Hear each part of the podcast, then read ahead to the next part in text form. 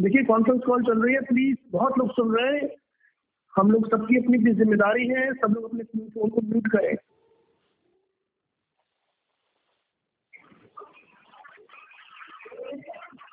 क्या बड़ा स्पष्ट हो कि कैसे व्यक्ति पत्रोन्मुख होता है। सत्संग में बैठने मात्र से एक लाभ होने वाला है। सत्संग में बैठने से क्या लाभ होता है? सत्संग में बैठने से लाभ है व्यक्ति पूरी तरीके से अपने अंदर वो स्थिति बनाता है। प्रक्रिया तो पता चले, जब प्रक्रिया पता चलती है तो कहीं ना कहीं व्यक्ति अपने आप को बचा सकता है, उस प्रक्रिया को रोक सकता है, और प्रक्रिया के रुकते ही वो स्थिति बड़ी स्पष्ट होती है। यहाँ एक विशेष क्रिया का अनुभव करेंगे कि हमें अपनी पतन की क्रिया का पता चले, हम और हमारी बुद्धि का नाश कब होता है। और उसकी शुरुआत होती है विषयों के चिंतन से, विषयों का ध्यान। चिंतन करने वाले लोग बारंबार माया को, शब्दादि विषयों को देखते रहते हैं, विचार करते रहते हैं, शब्द स्पर्श रूप रस गंध, इसमें रमण करते रहते हैं। और धीरे धीरे वो स्थिति बनती जाती है। बड़ा स्पष्ट हो कि हमें उस स्थिति से पार पाना है तो क्या करेंगे, उसके लिए हमें वो प्रक्रिया जाननी होगी। जो लोग सच में आसन सिद्ध करके बैठे हैं और दत्तचित्त होकर सुन रहे हैं, उनका अंतःकरण सुन रहा है कि ये जन्मों जन्मों से हो रहा है। महाराज कल भी मैंने आपसे कहा, ये बहुत ही महत्वपूर्ण है कि हमारा चित्त सुने, हमारा अहंकार सुने, हमारी बुद्धि हमारा मन सुने कि हमारे साथ हो क्या रहा है, जन्मों जन्मों से हो रहा है। तो बड़ा स्पष्ट हो वो स्थिति हमें बनानी होगी। हमें पता चले, हमारे अहंकार को पता तो चले कि वो अहंकार विषयों का चिंतन कर रहा था, या वो अहंकार विषयों का चिंतन करते करते सत्संग में पहुंच गया, सत्संग की बात सुन रहा है, और धीरे धीरे उसकी आसक्ति छूट रही है, इच्छाएं कामनाएं कम हो रही हैं, क्रोध कम आने लगा है, और स्मृति रहती है अपने आप कि बड़ा कौन है छोटा कौन है।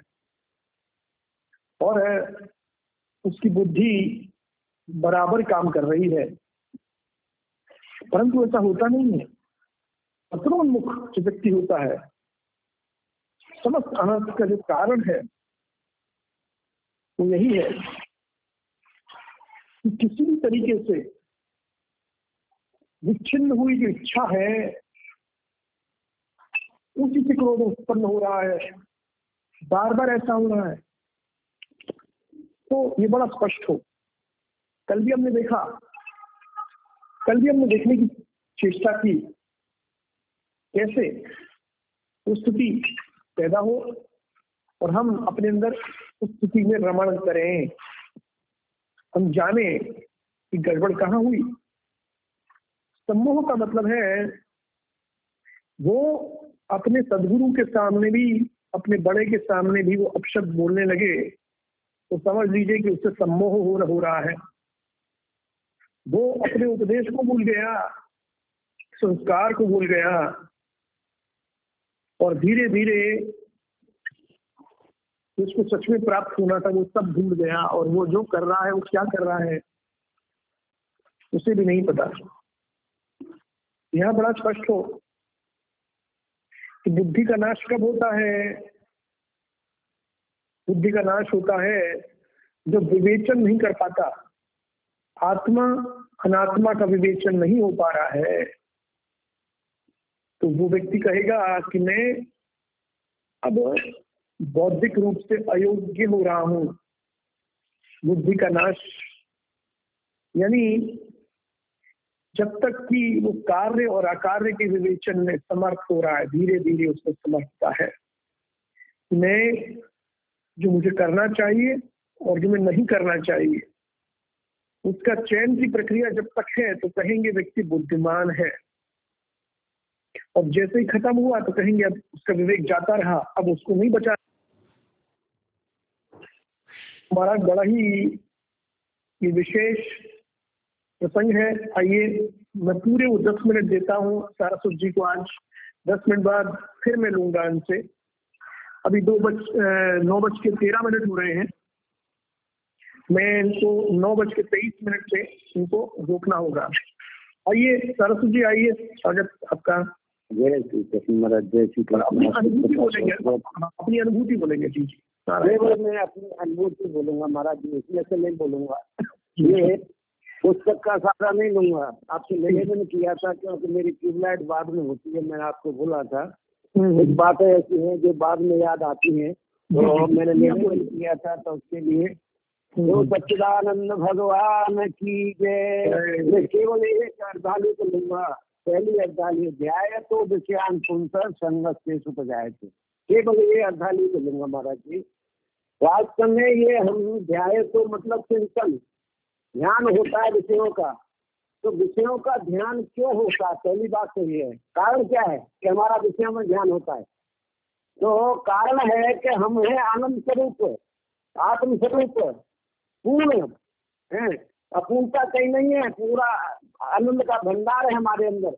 लेकिन नासमझी के कारण, नासमझी के कारण हम अपने आनंद स्वरूप न समझते आनंद दूसरे में खोजने लग जाते हैं, एक कारण। तो खोजने लग जाते हैं आनंद को, तो क्या होता है कि हम अपने स्वरूप में से हट करके बुद्धि में आते हैं, अपने स्वरूप में से हट गए तो कहाँ आ गए? बुद्धि में, आनंद स्वरूप की आज्ञा से ना। हाँ, तो हम आनंद की खोज में प्रारंभ कर देते हैं, तो इसलिए हम प्रथम हृदय में यानी बुद्धि में आ जाते हैं। तो आनंद के स्तर के बारे में संस्कार और प्रेरणा सूचना आदेश वहाँ मिलता है बुद्धि में। फिर हमारी दूसरी वहाँ से चलते चलते फिर कहाँ आते हैं कि हम मनो इंद्रिय में आ जाते हैं। मनो इंद्रिय में आ जाते हैं वहाँ संस्कार से जो आनंद का स्थल है, यानी आनंद की के लिए योग्यता और आनंद के लिए जो हो हमें वो भोग की जो ज्ञान है वहाँ जो मिलता है, भोग का ज्ञान और भोग की योग्यता। इसके बाद में क्या होता है कि तीसरी शक्ति हम आनंद के लिए क्रिया करने लगते हैं, सताना हटाना। तो उसमें क्या होता है कि हमें अधिकार जन्म और अभिमान जन्म, ये दो शक्ति प्राप्ति होती है। तो तीसरी जो फल रूपा है, फल मिलने के बाद में क्या होता है, चौथी शक्ति फल रूपा सुखभोग के पास में हमें भोक्ता को निम्न में संस्कार आ जाते हैं। पहला संस्कार क्या आता है? विषय सुख रूप है, हमें विषय सुख अवश्य चाहिए, और विषय सुख रूप है तो विषय हमें अवश्य चाहिए। तो जो उसका बाधक है, जो विरोधी हमसे हमें द्वेष हो जाता है, और जो साधक है हमारे प्रति अनुकूल है, हमसे नाराज हो जाता है, तो बाधार की उत्पत्ति हो गई। फिर आगे चले तो वो हमें जो हमने जो क्रिया की विषय पाने के लिए, उससे हमें कर्ता भोक्ता बना गया, उसके बाद में हमें सुखी दुखी हो गए। तो ये साइकिल। तो ये हुआ क्यों कि हम आनंद स्वरूप थे, लेकिन अज्ञान के कारण हम दूसरे में आनंद सुख ढूंढने लग गए, पहला कारण। तो दूसरा क्या है, ये विषय क्या है? वो विषय अंते जना अभी इस विषया, विषय क्या है जो विशेष रूप से लोगों को अपने साथ में बांध लेता है। दोबारा बोलेंगे विषय अंते जना ए इस विषया, जो विशेष रूप से लोगों को अपने साथ बांध लेते हैं, उनको विषय कहते हैं। बहुत सुंदर। तो विशेष रूप से लोगों को अपने साथ बांध लेता है, उसको विषय कहते हैं। इंद्रियों के द्वारा भीतर जाकर विषय मनुष्य के मन को अपने साथ बांध लेता है। हाँ, अपने साथ बांध लेता है, इसका नाम है विषय। अच्छा, तो होता क्या है कि देखिए तीन रूप हैं, प्रत्यक्ष, परोक्ष और अपरोक्ष। तो ये विषय जो है ये संसार के प्रत्यक्ष हैं, स्वर्ग जो है वो परोक्ष है। जान तो रहे लेकिन देखा नहीं है, बम्बई को हमने जाना तो है, बम्बई है लेकिन देखी नहीं है। और तीसरा है अपरोक्ष, परमात्मा व परम ब्रह्म परमात्मा है अपरोक्ष। तो अपरोक्ष क्योंकि प्रत्यक्ष जल्दी हमें मिल जा रहा है, दिख रहा है, इसमें सुख है, हम प्रत्यक्ष भोग रहे हैं। और परमात्मा को तो हम साधन करते करते वो मिलेंगे कि नहीं मिलेंगे, विश्वास है कि नहीं है, श्रद्धा है कि नहीं, उसके लिए बहुत संपत्ति चाहिए, विवेक गहरा कर संपत्ति और मुमुक्षा जब जा करके वहाँ जा करके हम पहुँचेंगे। तो ये प्रत्यक्ष है, इसमें जल्दी हम जुट जाते हैं और भोग लेते हैं। तो फिर चार चीजें इसमें से पैदा हो जाती हैं। कौन कौन सी चार चीजें पैदा हो जाती है? पहली चीज हो जाती है सुख, जो सुखाशक्ति हमारे अंदर आ जाती है, सुखाशक्ति। दूसरी आ जाती है सत्यक बुद्धि, सुखा बुद्धि आ गई, सत्यक बुद्धि आ गई। तीसरी आ गई महत्व बुद्धि और चौथी है आकर्षण। ये चार चीजें आ जाती है। विषय में आकर्षण आ गया, विषय को महत्व बुद्धि आ गई, विषय में सत्यक बुद्धि आ गई, विषय में सुखा बुद्धि आ गई। तो ये चार चीजें इकट्ठी हो गई, इसलिए वो ध्यान तो विज्ञान हम विषय में ध्यान करने लगे, उसका चिंतन करने लगे। हाँ, तो दूसरी बात क्या है कि भाई एक ही जगह पर राम बैठा हो, एक ही जगह पर शाम बैठा है। तो जब राम का चिंतन करोगे तो शाम भाग जाएगा, जब शाम का चिंतन करोगे तो राम भाग जाएगा। एक ही जर्जेंसी है, वहाँ पे अहम बैठा हुआ है, वो अहम दोनों बैठे हुए हैं। तो अब है क्या, तीसरी बात मैं बता रहा हूँ कि देखिए सतो गुण, रजो गुण, तमो गुण, क्रोधाद भगवत। हाँ वो कहाँ तो है देखिए, रजो रागम बुद्धि तृष्णा संग समुद्भव। नहीं वो काम क्रोध, काम है क्रोध के रजो गुण समुद्भव, महासन महापाप महाविद्य ये काम और क्रोध। और ये जो है तीसरा जाएगा। तो ये किससे पैदा हुए? रजो गुण से। ठीक है महाराज जी, ठीक है। तो ये किससे पैदा हुए? रजोगुण से। तो रजोगुण, तमोगुण और सत्वगुण।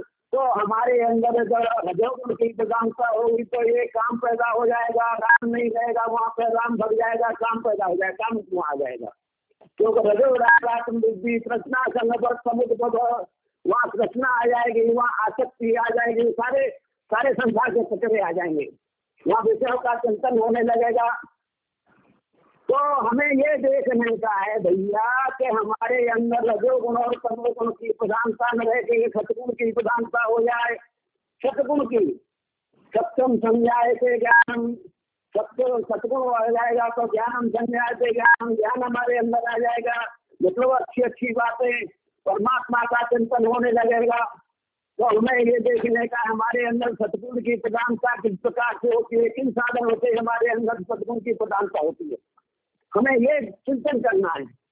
हाँ, हमारा चिंतन जो है सबसे बड़ा ये बात है कि हमारे अंदर सतगुण की प्रधानता बनी रहे, रजोगुण और तमोगुण हमारे अंदर से क्षीण हो जाए। तो फिर हमारे अंदर जो है ये ध्यान तो विषयान विषयों का चिंतन नहीं होगा। फिर हमारे अंदर काम क्रोध हमको प्रभावित नहीं कर सकेंगे, हमारे बुद्धि से काम क्रोध निकल जाएंगे, प्रभावित नहीं कर सकेंगे हमारी बुद्धि को। अच्छा, तीसरी बात और है। तीसरी बात क्या है, हमारा मन जो है बुद्धि के पीछे पद चले। मन है मालिक, बुद्धि है सेवक, सॉरी मन है सेवक और बुद्धि है मालिक। हाँ, मालिक का कहना मन माने तब भी फिरे, क्योंकि बुद्धि जो है निर्णायक होती है।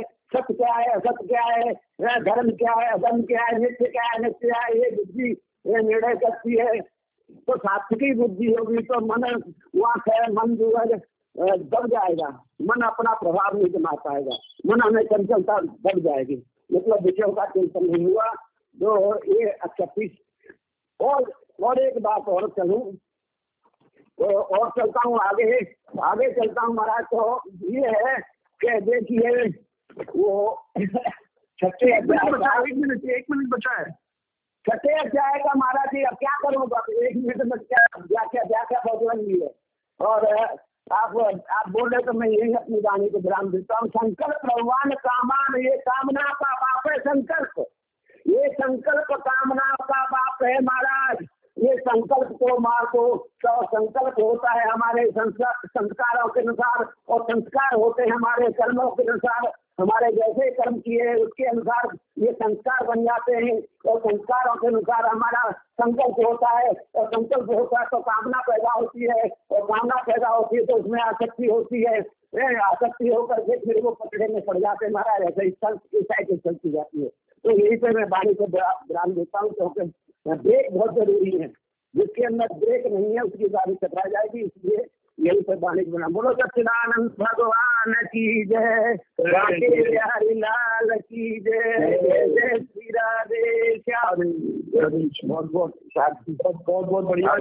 जैसे आपने एकदम, आपकी तो गाड़ी एकदम चौथे गियर में आ जाती है, मजा आ जाता है, आनंदम।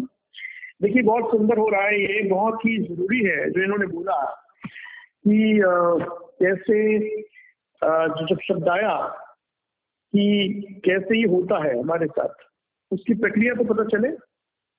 और जब प्रक्रिया पता चलती है तो व्यक्ति बहुत स्पष्ट रूप से उसमें एक स्थिति बन जाती है, और वो स्थिति बनाते बनाते व्यक्ति के अंदर एक बहुत ही अद्भुत शांति का अनुभव वो करता है। परंतु मूल चीज को पकड़ लेंगे, प्रक्रिया को जानना होगा। अगर हम पतनोन्मुख हो रहे हैं तो कब हो रहे हैं, कैसे हो रहे हैं, किस क्षण हो रहे हैं, ये बड़ा स्पष्ट हो जाए। बहुत ही ये स्पष्ट है कि वो बुद्धि में कौन कौन सी गतियां हैं और किस किस कारण से हो रहा है। देखिए बहुत ही विषय, ये बहुत ही महत्वपूर्ण है हम इसको समझ पाए कि हमसे गड़बड़ हो कहाँ रही है। शास्त्र हमको बताता है कि इंद्रिय अगोचर वस्तु बताता है, जो हमें जानते नहीं है और वो हम बताता है। तो पता तो चला हमें, कम से कम पता तो चला कि विषयों के चिंतन से, संकल्प होने से फिर आपने चालू करा। बड़ा स्पष्ट है, संकल्प ही ना हो ये बहुत बड़ी चीज है महाराज।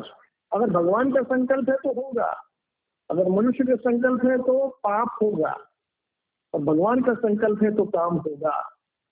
अब आपको निर्धारित करना है आप भगवान के संकल्प के साथ हैं या मनुष्य के संकल्प के साथ हैं। ध्यान दीजिएगा, बड़ी जोरदार कसौटी में दे रहा हूँ। अगर आप भगवान के संकल्प के साथ हैं तो आपका काम होगा, समाज को लाभ होगा, आपको भी लाभ होगा। और अगर इसमें किसी मनुष्य का कोई संकल्प है, स्वार्थ छिपा है, तो वो संकल्प आगे जाके हमें भी बर्बाद कर देगा।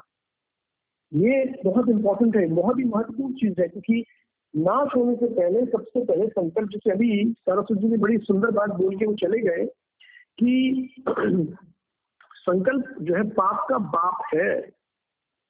संकल्प हम गलत तो नहीं कर रहे हैं, मूल रूप से हम कहीं कोई गड़बड़ तो नहीं कर रहे हैं। हमारे जैसे लोग आम संकल्प होता है कि मेरा मकान बने, मेरी दुकान हो, मेरे को लोग जाने पहचाने। इसमें अगर भगवान का संकल्प छिपा है, सहज रूप से हो रहा है तो अच्छा है। और इसमें जरा सा भी असहजता आ जाए तो समझ लीजिए कि पतन का द्वार खुल गया है। ध्यान तो विश्राम को मिलता, अपने आप को आपने ध्यान चालू हो जाएगा। आपका विषयों का ध्यान चालू कहाँ से होगा? संकल्प से होगा। अगर आपका संकल्प सही है, उसमें भगवत प्रेरणा है, तो वो विषय की तरफ नहीं ले जाएगा। वो तो धीरे धीरे आपको एकदम उच्च शिखर पर, अध्यात्म के उच्च शिखर तक ले जाएगा। और यहाँ बोला गया कि बड़ा स्पष्ट हो कि किसी भी स्तर पे आप इसको समझने की चेष्टा करेंगे तो पता चल जाएगा कि हम और हमारे अंदर पूरी तरीके से एक सहज गति रहे। और वो गति क्या है? वो गति है कि हमारे अंदर कहीं कोई आसक्ति तो नहीं पैदा हो रही है, हमारे अंदर कहीं कोई गलत तृष्णाएं तो पैदा नहीं हो रही। ये प्रश्न अपने आप से पूछने होंगे। ये देखिए कसौटियां हमें खुद बनानी होंगी, बड़ी ईमानदारी से देखना होगा, और हमें अपने जीवन मूल्यों पर ध्यान देना होगा। कहीं भी एक भी चीज हमें पत्रोन्मुख कर सकती है। हम सोचते हैं क्रोध आएगा तब हम लोग, तो ऐसा नहीं है। क्रोध आते आते तो महाराज आधा पतन की सीढ़ी पूरी हो जाती है। तो यानी बड़ा स्पष्ट हो, हमें बड़ा ध्यान देना होगा। वो स्थिति धीरे धीरे हमारे अंदर प्रवेश करे कि हम प्रक्रिया को रोकने की ताकत होनी चाहिए। प्रक्रिया को रोकने की ताकत बहुत महत्वपूर्ण है कि प्रक्रिया को रोकने की ताकत के लिए क्या किया जाए। उसके लिए हमें उस आध्यात्मिक प्रक्रिया से जुड़ना होगा। जैसे अभी सरस्वती जी अभी बोल कर गए कि संकल्प तो पाप का बाप है, यानी ऐसा कुछ संकल्प तो नहीं कर रहे हैं जो कि जिसमें भगवान का संकल्प ना होकर वो ईश्वर का संकल्प ना होकर वो किसी मनुष्य का संकल्प है, और वो मनुष्य का संकल्प विषयों की तरफ हमको बढ़ा देता है, विषयों का चिंतन होने लगता है और हम अपने अंदर आसक्ति का अनुभव करते हैं, और वो आसक्ति इच्छाएं बढ़ाती है, और इच्छाएं नहीं पूरी होती तो क्रोध आता है। क्रोध के बाद तो महाराज कोई व्यक्ति अपना बड़ा बूढ़ा व्यक्ति हो, गुरुजन, सबको भूल जाता है। ये भूल जाता है कि उसने क्या याद किया था, उसने क्या शास्त्र में पढ़ा था, और उसकी बुद्धि नाश हो जाती है और गर्त में चला जाता है, नाश को प्राप्त होता है। मूल चीज को पकड़ना होगा, हमें मूल चीज को पकड़ना होगा कि गलत संकल्प तो नहीं हो रहा है। देखिए, आज बहुत विशेष हम लोगों ने इस पर क्रियान्वयन किया। जो भी समय बचा है, 1 मिनट बचा है, आइए थोड़ा सा मंथन करेंगे। हम सभी लोग आंदोलन करेंगे, जो भी सुना है उसको मंथन करेंगे। आंख बंद करें,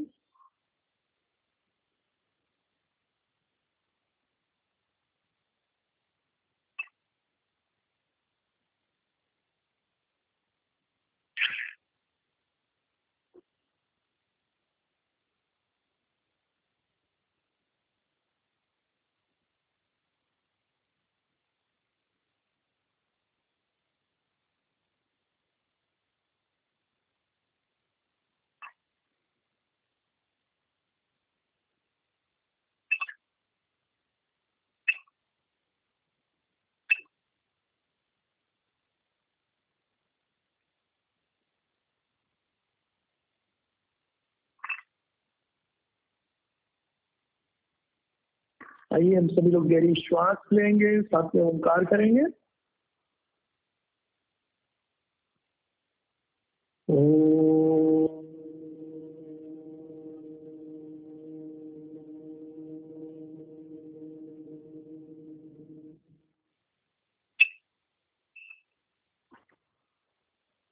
पूर्णमदः पूर्णमिदं पूर्णात् पूर्णमुदच्यते पूर्णस्य पूर्णमादाय पूर्णमेवावशिष्यते।